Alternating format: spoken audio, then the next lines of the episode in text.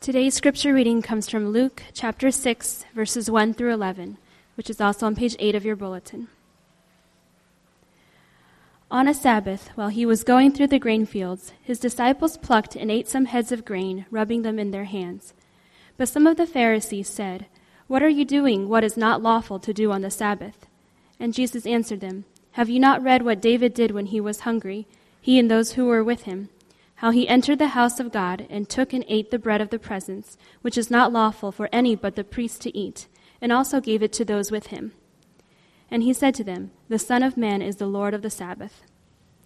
On another Sabbath he entered the synagogue and was teaching, and a man was there whose right hand was withered.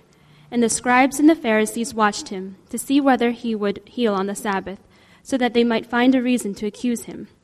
But he knew their thoughts, and he said to the man with the withered hand, Come and stand here. And he rose and stood there. And Jesus said to them, I ask you, is it lawful on the Sabbath to do good or to do harm, to save life or to destroy it? And after looking around at them, all he said to them, all he said to him, Stretch out your hand. And he did so, and his hand was restored. But they were filled with fury and discussed with one another what they might do to Jesus. This is the word of the Lord. We're closing out the book of Genesis uh, with a um, just a, a I guess a, talking about one of our core values here at Metro Presbyterian Church, which is creativity. How God has designed and created each one of us in a unique way to reflect His glory and um, also to reflect His character. And and this passage. Um, are we, as we uh, look at, it's very closely tied to Genesis chapter 1 and 2. And we're going to start by looking at the book of Luke. We're going to kind of delve into parts of Genesis and, and, and really see how um, the gospel actually shapes the way we work. If we're going to talk about creativity, we have to talk about the work of our hands. And we have to talk about rest. Now, the, the book of Luke, the gospel according to Luke, teaches us what it means to be a disciple of Jesus, what it means to follow him uh, what it means to take the gospel. You know, Jesus' disciples, they basically learned what it means to take the gospel and plant it basically in all the different areas of their lives. That's what it means to be a disciple. And this passage um, takes place on the Sabbath, on the day of worship, and um, really addresses our relationship to work and rest. And that was heavily influenced. If you've been a part of our community groups, we're reading Tim Keller's Every Good Endeavor together as a community and um, just really influenced in uh, what he has to say and what he shared um, about our relationship to work and rest. Tremendous passage. Every one of us has a different relationship to our work. Some of us are looking for work, some of us are struggling with just discipline in the workplace. And, um, you know, a city as large as Philadelphia, one of the biggest problems that we experience is rest. Finding rest, Sabbath rest. And yet, in this passage, if you read, if you read uh, Genesis chapter 2, 1 and 2, in the call to worship particularly, God rested. God rests, and He calls us to rest.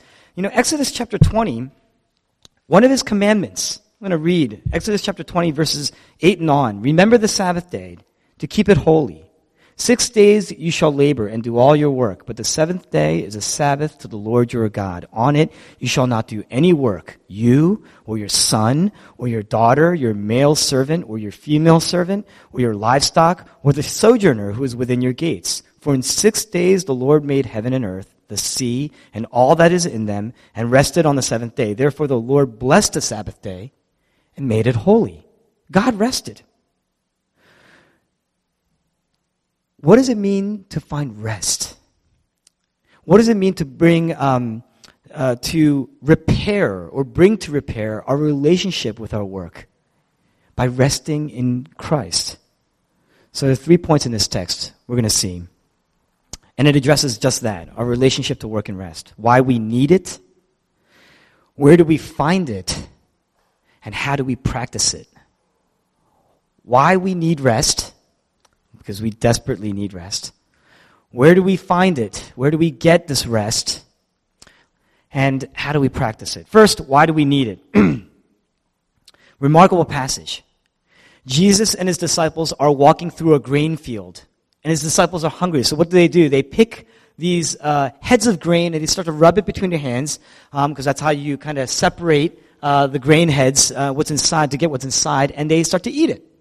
And the Pharisees condemn them. They're being condemned, basically, because the Pharisees say, you know, it's unlawful for you to reap on the Sabbath. You're not supposed to reap on the Sabbath. And so this is forbidden. And on this official day of rest, which is what the Sabbath is, um, you're supposed to rest. They had a particular set of laws designed around maintaining this, this official day of rest. And, you know, we look at this and we say, how legalistic is that? How legalistic? But notice, Jesus doesn't say that. Jesus doesn't turn around, look at the Pharisees and say, you know, you guys are such legalistic people. You're so bound by the laws. That's not what he says. In fact, what he does is he affirms the Sabbath. He doesn't say, you know, the Son of Man does away with the Sabbath. That's not what he says. What he says is, the Son of Man is Lord of the Sabbath. In other words, the Son of Man, Jesus, is what the Sabbath is all about. One of the most crucial things in life, one of the things that makes life uh, human, one of the things that makes life human is uh, this concept of rest. And uh, our relationship, you know, we're so miserable. We are so miserable because we don't get enough rest. We're overworked. And, and uh, our relationship to work is just completely out of whack. We can all uh, appreciate at least that notion. Um, when we think of rest, we think that rest is just a stoppage of work, stoppage of physical work. But the religious experts, they knew a lot more than that. They knew it was a lot deeper than that. They knew that we need to find rest because we have to interrupt in some way the ceaseless, the endless striving, the inner working that we do internally. There's this desire to always prove ourselves. And as a result, we, we have to stop that. It, re- it requires intentional effort for us to be able to stop work in that, in that sense. Work can easily be abused in our lives. And we can easily, in turn, be abused by our work in our lives. So it's a life or death thing. We understand it's a life or death thing. If you don't rest well, you actually become less human. You feel less human. Um, when you're working when you should be resting, when you're resting when you should be working, it could ruin your family. It, it will ruin your finances. It will throw your entire system out of order. It will, um, it will affect you even in your personal character and your health. So it takes tremendous discipline, tremendous maturity. It takes a certain type of person to be able to rest well. Now, in this modern context, we need it all the more. You can certainly appreciate that. There's several reasons why we need rest today more than we've ever had. And, and, and here goes. One, more and more today, our jobs have become insecure. In our day, in our economy, um, in just a global, um, in our global stratosphere, our jobs have become more insecure. And uh, as a result, today, uh, at the same time, it's compounded by the fact that today, the people at the top of the, um, the structure in any organization in the workplace are sometimes make 100 to 200 times more than the people at the bottom. And at any point in time, this is because of that, they're looked upon. Wherever we are, we're looked upon and we're measured based on our productivity. There's a tremendous need to produce. Because at any point in time, the person right under you will be willing to work that much harder to take your place. So there's a ceaseless, endless desire or desperate need to work. The third reason is because of technology. Today you can work anywhere. And because you can work anywhere, we work everywhere all the time. And lastly, our culture today, more than the culture in our, uh, or a society, you know, 50 years ago, 50 years ago, a society defined themselves um, uh, through their connection with their families, through their name. But today, we are defined, we define ourselves by what we do, our career, our profession, our work, and how good we are at our jobs. Um, so um, we are the first cu- culture today that says, I choose to define myself by what I do. In fact, usually when you meet somebody for the first time, the first question you ask is, you know, 50 years ago they asked what family you were from. Today we ask, what do you do? What do you do? And as a result, we're overworking like crazy.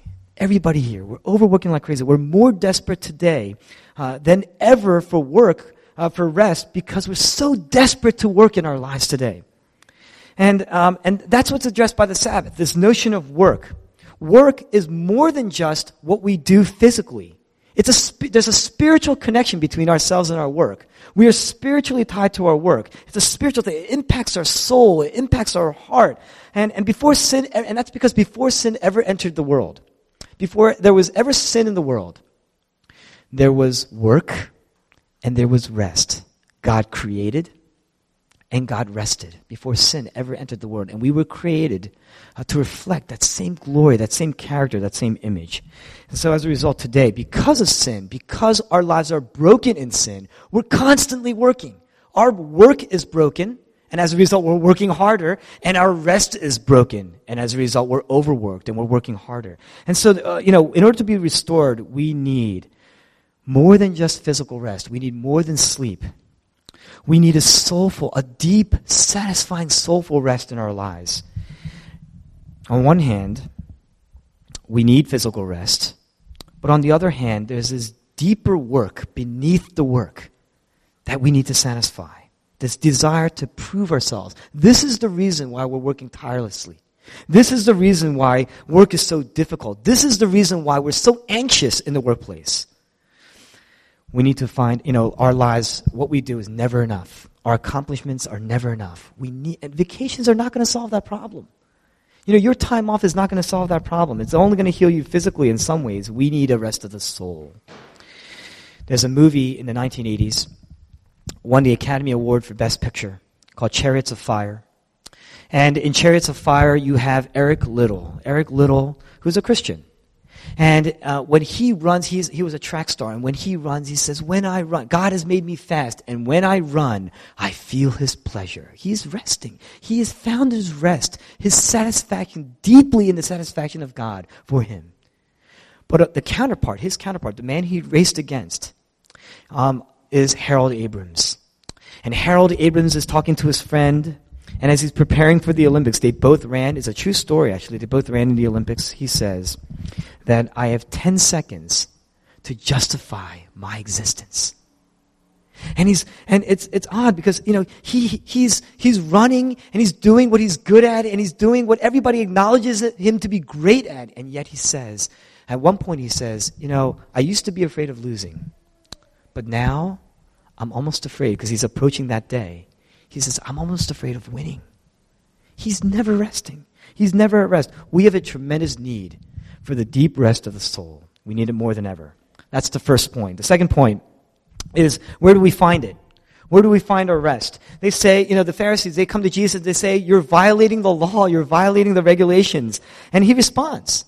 He responds with something that came, comes out of 1 Samuel chapter 21. He says, When David and his men entered into the place of worship and they were hungry, they ate the bread that was reserved only for the priests, only particular people who were allowed to eat of this bread. Yet they ate it and they were not condemned for it. They were not condemned. David was never condemned for it, even though he broke the law. And he's inviting us right now to understand the implications of that.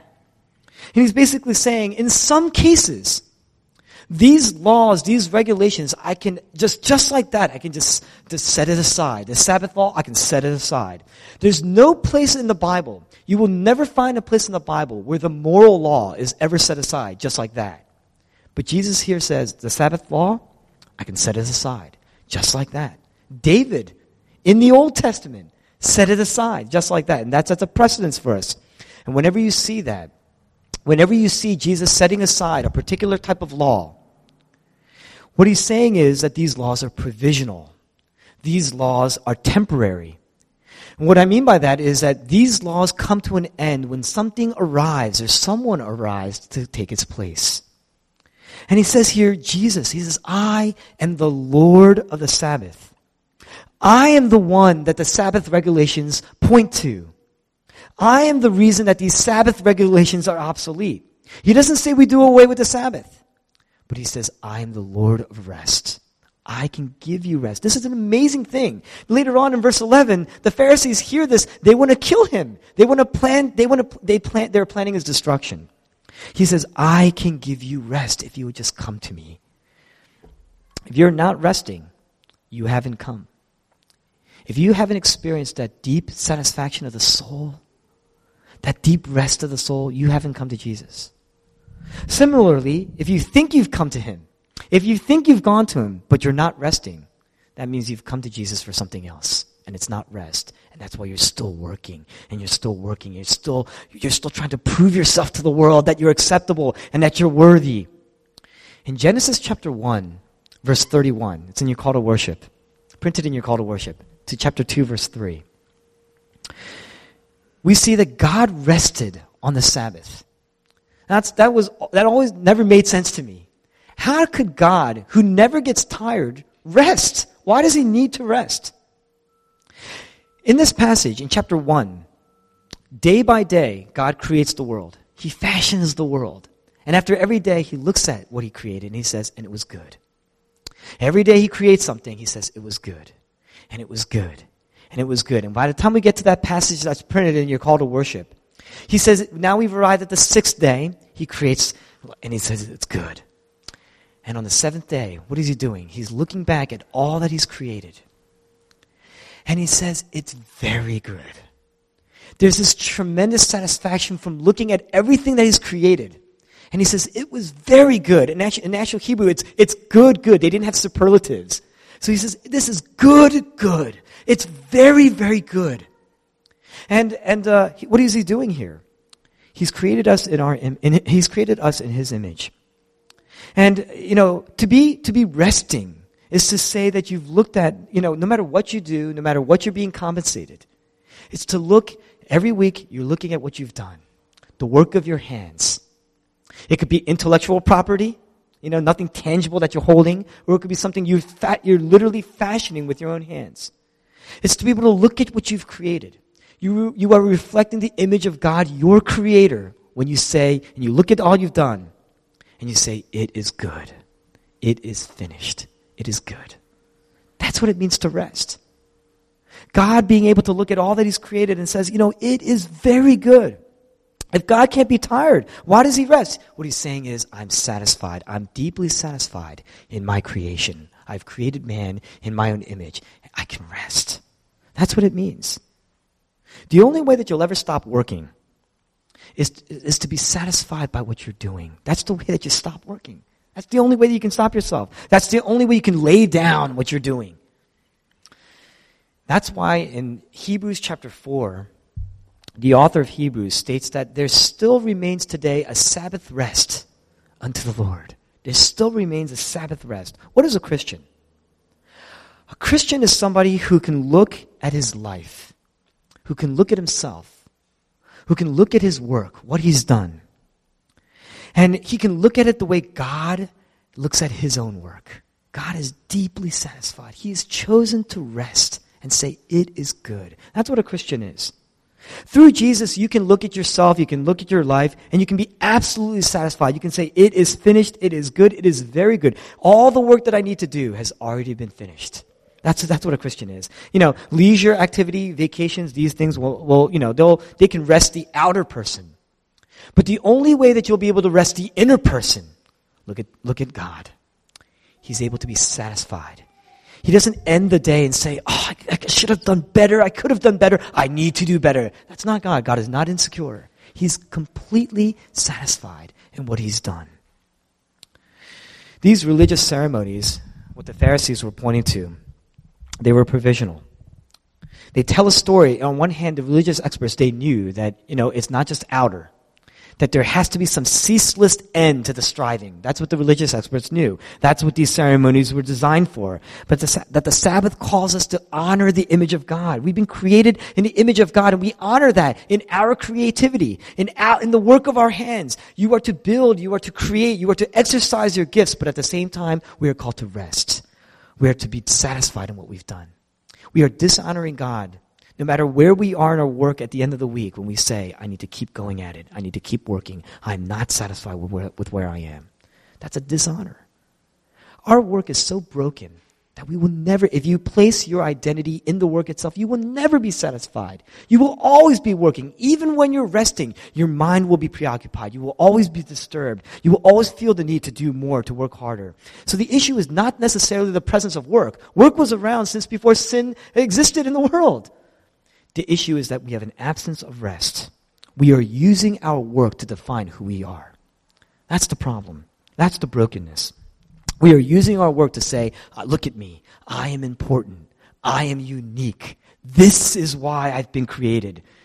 And we're doing it by our doing, by our need to continue doing. You know, the religious person does it this way. He says, if I'm just a good person, if I just live a good life, and if I just do good work, then I will be blessed. Then I can feel acceptable to God. But the secular person, the irreligious person says, if I'm, you know, I'm going to set standards for myself because I just need to pursue these things because this is what defines me. It could be my relationships. It could be the forging of new relationships, the forging of new connections, building my network, or it could be just the work itself. And I'm going to work and I'm going to work. And my life is just filled with work.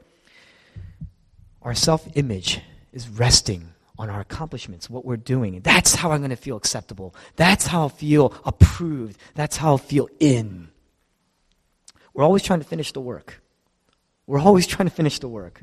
And we're never going to be finished. Your work will never be enough. Your work will never be enough. You're never going to be able to look at your circumstances and say, it is good. You're never going to be able to say, it is finished. Jesus, Matthew chapter 11, verses 28 to 30, he says, Come to me. Are you tired? He says, Come to me. You can rest. The Hebrews writer says there still remains a Sabbath rest. Everyone is trying to get their identity through something. But only, Jesus says, only through me can you really find it. Can you really be able to look at yourself, look at your work, look at everything that you've created, and say, it is good. How do you see that? How do you appropriate that? How do you apply that? In verse 5, Jesus says, I am the Lord of the Sabbath, meaning, come to me, I will give it to you. You know, I own this. I own rest. I can give it to you. I can dispense it to you. But in saying that, in verse 11, he knows what it's going to happen. In verse 11, the Pharisees come together. Pharisees come together. They say, we need to do something about him. He's, by saying that he's Lord of the Sabbath, he is claiming to be God. We have to kill him. We have to destroy him. And uh, that's what they wanted to do. But get this by them killing Jesus, they've established him as the Lord of the Sabbath. On the cross, what do you see? Jesus is writhing. Jesus is laboring. Jesus is crying out. Jesus is, is looking up to the heavens. He's saying, Why? My God, my God, why have you forsaken me? You know, in the Psalms it says that the wicked will always labor. There's a psalm that talks about how the wicked are like the sea. They will never rest like the sea. And here's Jesus, you know, he's crying out. He's crying out, he's laboring, and he's, he's experiencing the infinite restlessness. And he's saying, he's looking up and he's seeing, you know, his, his hands are nailed to the cross. He's, he's nailed to the cross. He's got a crown of thorns. He has given up everything that has defined them to that point. And he says, My God, my God, why have you forsaken me? In other words, the reason why I work, I'm, and just, I'm, my God has turned away from me. He is satisfied in his creation, but he has turned away from me. He is deeply unsatisfied with me. He has forsaken me. He has forgotten me. Look at the work of my hands and look what it has gotten me. I am suffering. I'm tortured. I'm crucified to a cross and I'm dying. My treasure, my source of worth, my, my center has turned away from me. Jesus was poor. On the cross, Jesus lost his title. On the cross, Jesus lost his position. On the cross, Jesus lost his place of honor. We work because we fear bankruptcy. Jesus became cosmically bankrupted on the cross for our sake. Second, Second Corinthians chapter 5 verse 21. You know, we say in the Psalms, the wicked, they will never rest. Jesus on the cross became wicked. God made him who had no sin to become sin. He became the wicked. That's why he's working. That's why he's restless. To become sin for us. So that in him we might become the righteousness of God. That's how we appropriate it. Everyone who turns away from God, they experience infinite restlessness. But Jesus on the cross says, It is finished. All the doing that needs to be done is done. I've done the work. I've canceled the debt because I've paid the debt. That's what he's saying. And God, you know, for the, for the, for the perfectionist, you know, God does not overwork you. It's done. It's finished. If you're a perfectionist, it's finished. For those of us who've experienced failure, deep failures in our lives, we can say, It is finished. Because Jesus on the cross says, He is, he is I am satisfied. The debt is paid. God never overworks us. We can rest in God's work, in Christ's work on the cross for us. When you're a Christian, what you're saying is, accept me, not on the basis of my success, but what Jesus accomplished on the cross. Not on the basis of my good works. You know, Martin Luther says a Christian is someone who, not, who doesn't just, uh, just pray against what is damnable to him, you know, the bad works, the evil that he does, but his damnable good works as well. Not on my good works. A Christian is someone who says, you know, I'm not judged, uh, you know, accept me not based on my good works, but on Christ's good work. Not on my record, but on Christ's work, record. Not on my accomplishments, but what Christ has accomplished for me on the cross. That's what a Christian is. Jesus was rested, restless on the cross. Jesus struggled on the cross. Jesus labored on the cross. Jesus worked on the cross. Jesus endured to the end. He had no peace to the end. And when he died, he says, it is finished. And that is significant. You know, in the Apostles' Creed, it says that Jesus, he sits on the right hand of God, the Father Almighty. He sits. The high priest never sat down after he completed the work. It was because it was provisional.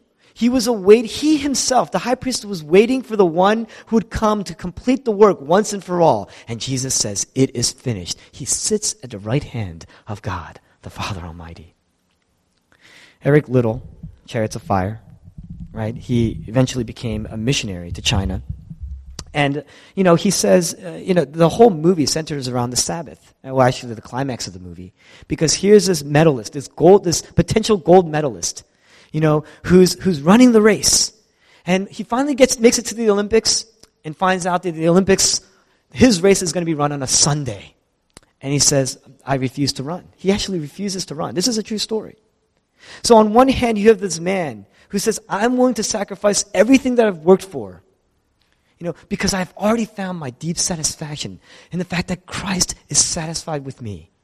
But on the other hand, you, is juxtaposed the one man who's so insecure because Liddell beat him in a race, now that he's kind of out of the way, this man, he's so confident, and yet, before the race, he confides in his friend that he's, number one, he's not content. He said, I've, contentment, I've never known it. I've never known it, he says. He says, I will look down that corridor four feet wide with 10 seconds to justify my existence. But will I? Will I? 10 seconds to justify my existence. But will I justify it? He's still working. He's still working. He's afraid of winning. The, you know, work will never be enough unless we find ourselves in Christ. Now, I'm going to go through this very quickly. The last point. How do we practice it? You know, um, this last portion of the text here in Luke chapter 6, Jesus heals a man on the Sabbath the Pharisees come to him, and they, again, they accuse him. And, and, um, and Jesus basically says here that um, the practice of the Sabbath is necessary.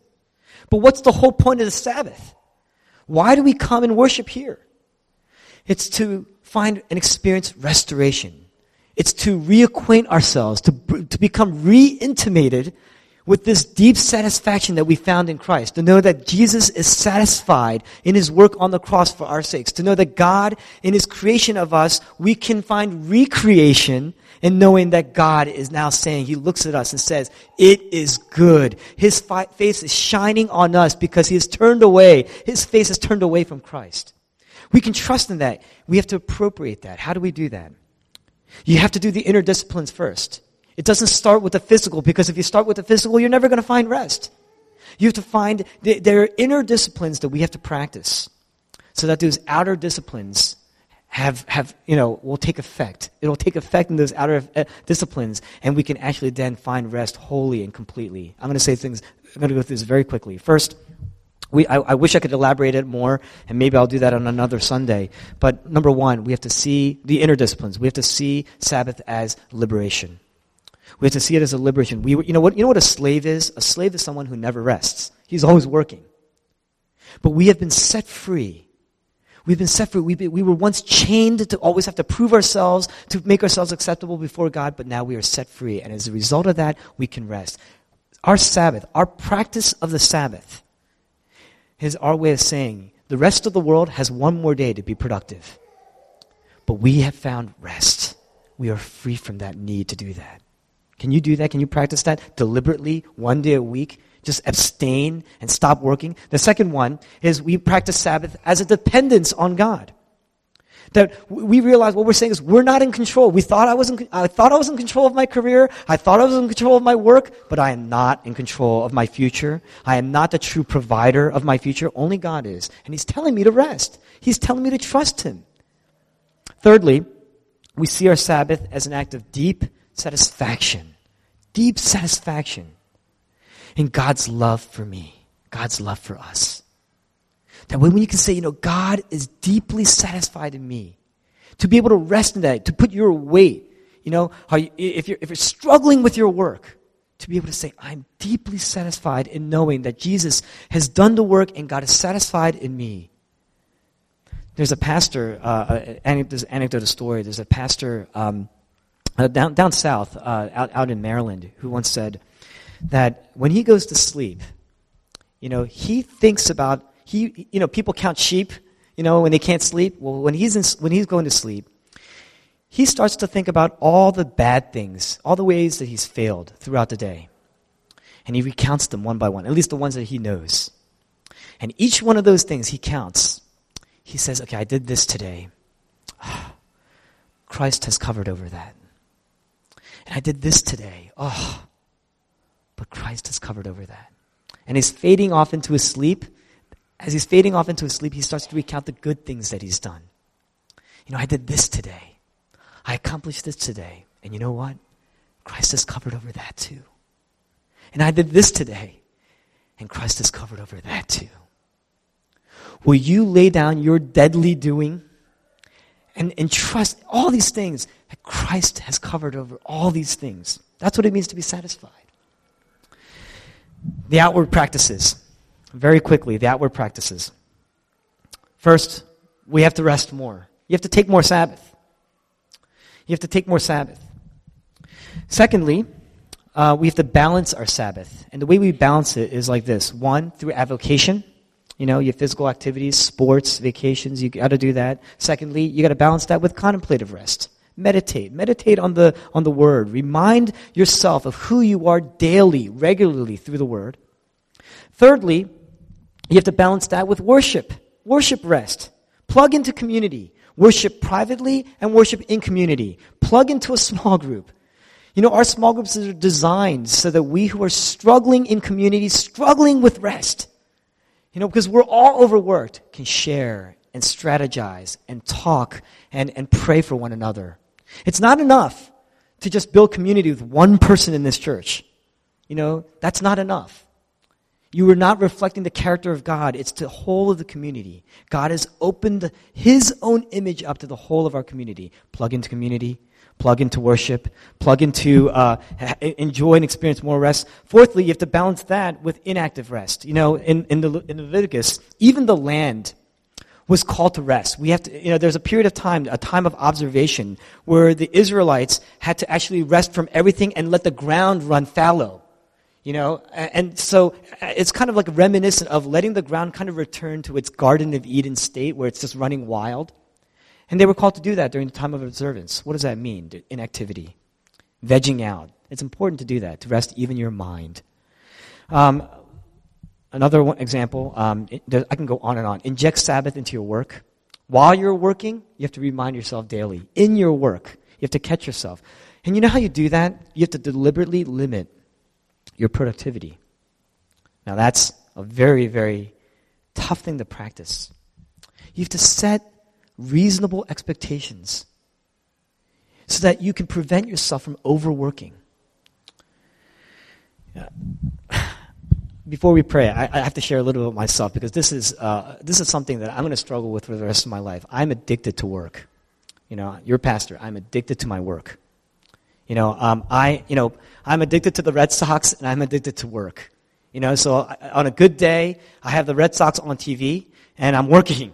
And I'm working, and I'm working into the night. And, and uh, my wife, incredibly gracious, sometimes, you know, she has days where she lets me do that, you know.